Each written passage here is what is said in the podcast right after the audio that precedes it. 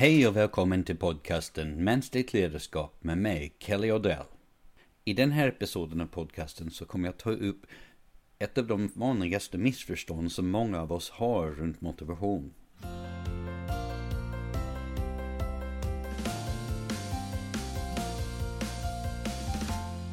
Helgen är här.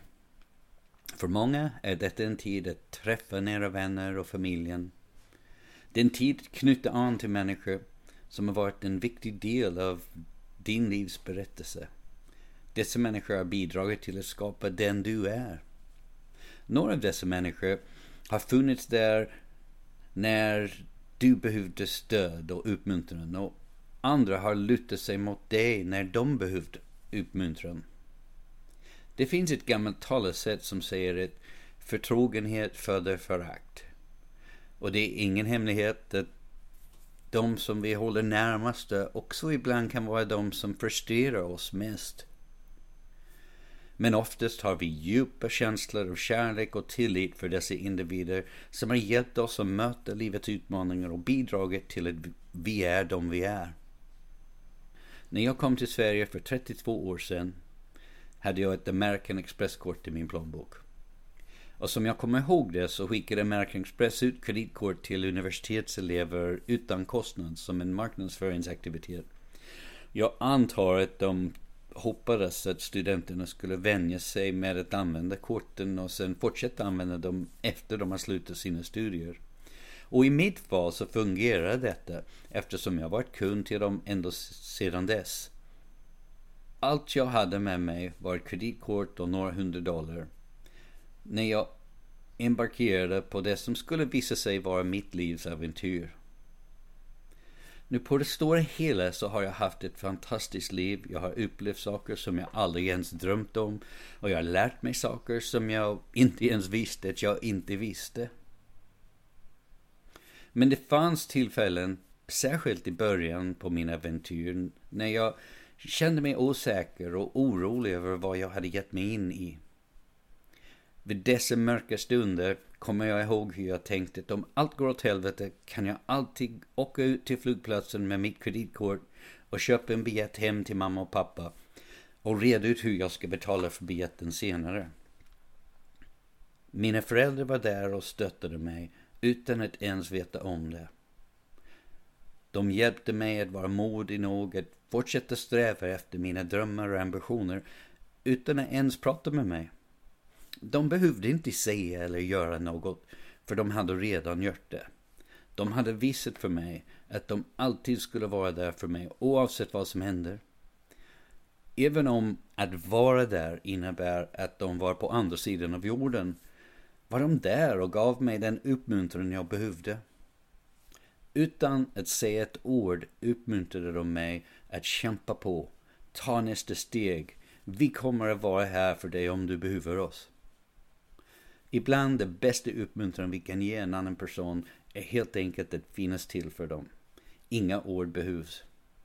Och ibland kan orden, som vi hoppas kommer att uppmuntra någon, göra mer skada än nytta. Nu vill jag ta upp en vanlig missförstånd runt motivation.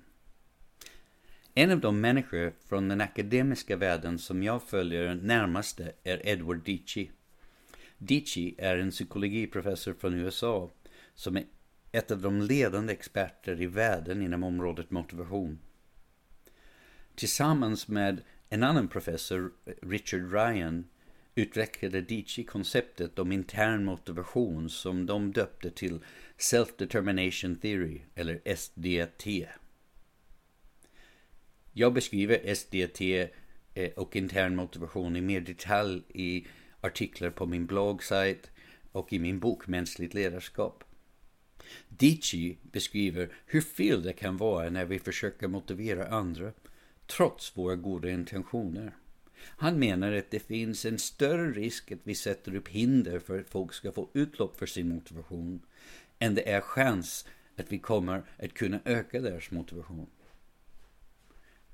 Chefer, lärare, fotbollstränare och föräldrar har goda intentioner för det mesta men vi vet av erfarenhet att deras försök att uppmuntra kan lätt förvandlas till nedmuntran.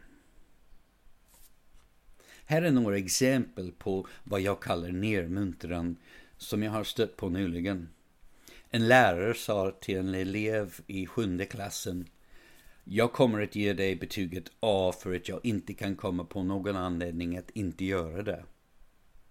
En annan lärare sa till hela klassen jag kommer inte att ge någon i klassen betyget A så att ni har ett incitament att arbeta hårt nästa termin.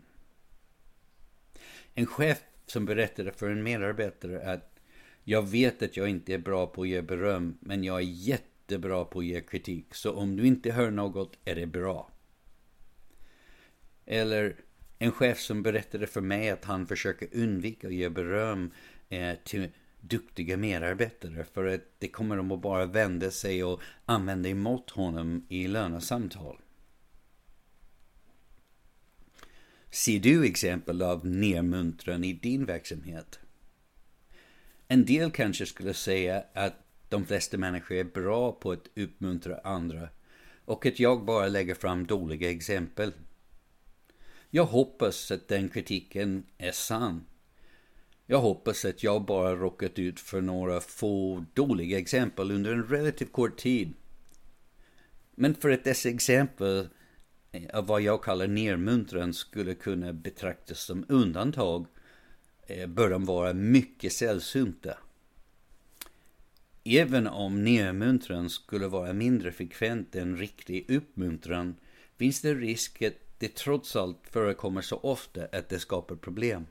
Jag misstänker att vi alla riskerar att oavsiktligt utöva nermuntran oftare än vi kanske tror. Det är lätt att bli så upptagen av vardagsstressen att vi, vi glömmer bort hur viktig vår reaktioner till våra barns, våra kollegors eller våra medarbetares små inkrementella framgångar är för dem. Det är lätt att underskatta värdet av en klapp på ryggen eller ett enkelt bra jobbat. Det är sannolikt rimligt att anta att dessa utövare av nermuntran har goda intentioner jag tvivlar på att de vill underminera sina elevers eller sina medarbetares självförtroende eller motivation. Men på något sätt, trots de bästa intentioner, istället för att uppmuntra, med andra ord muntra upp en annan människa, blir effekten att i själva verket muntra ner dem. Det är själva essensen av konceptet nedmuntran. Det finns ingen avsiktlig illvilja Tvärtom. Men det är effekten av vår nedmuntran, den effekten har på den andra personen, inte våra avsikter, som förvandlar det som var tänkt att bli uppmuntran till nermuntran. Det som är mest slående för mig är att det handlar inte om att ge kritik till de som underpresterar. En uppgift som i sig är utmanande. Det är fråga om att ge uppmuntran till de som presterar väl.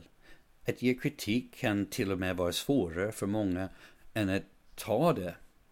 Men att ge uppmuntran borde vara den lättaste uppgift i världen. Här är lite tips för hur du kan gå från nermuntran till uppmuntran. Den första tips.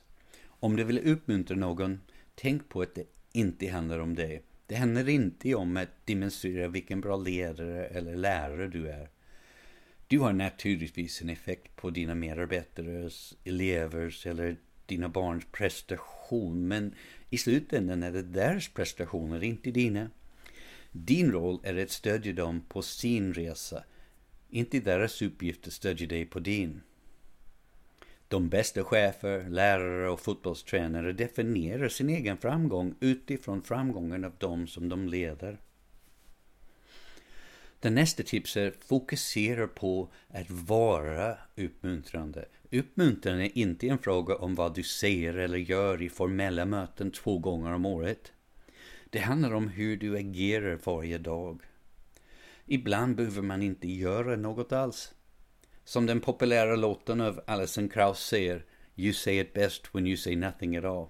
Den tredje tipset är, var inte rädd för att ge kritik när det behövs, men om du upptäcker att du behöver ge mer kritik en uppmuntran är det något som är fel.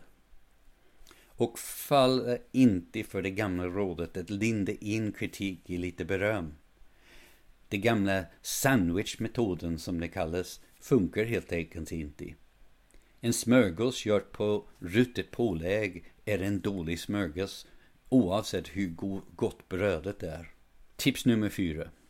Se till att din uppmuntran är på riktigt och utan begränsningar eller förbehåll. Undvik uttalanden som du gör ett bra jobb och om du gör detta blir det ännu bättre. Säg bara att det var bra gjort och lägg gärna till en liten exempel eller beskrivning av just varför du tyckte att det var bra. Och den femte tips. Kom ihåg att ibland det bästa du kan göra är att inte lägga dig i saker. Men var närvarande och tillgänglig. Din närvaro och din engagemang kan vara det en, den enda uppmuntran som krävs. Månadens bok. Det kanske inte är en överraskning att månadens bok är Why We Do What We Do av Edward Dici och Richard Flasta. Boken summerar forskningen om motivation.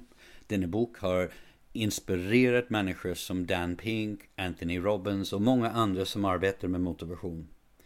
Den är extremt välgrundad i vetenskapen och fullt med konkreta exempel från verkligheten.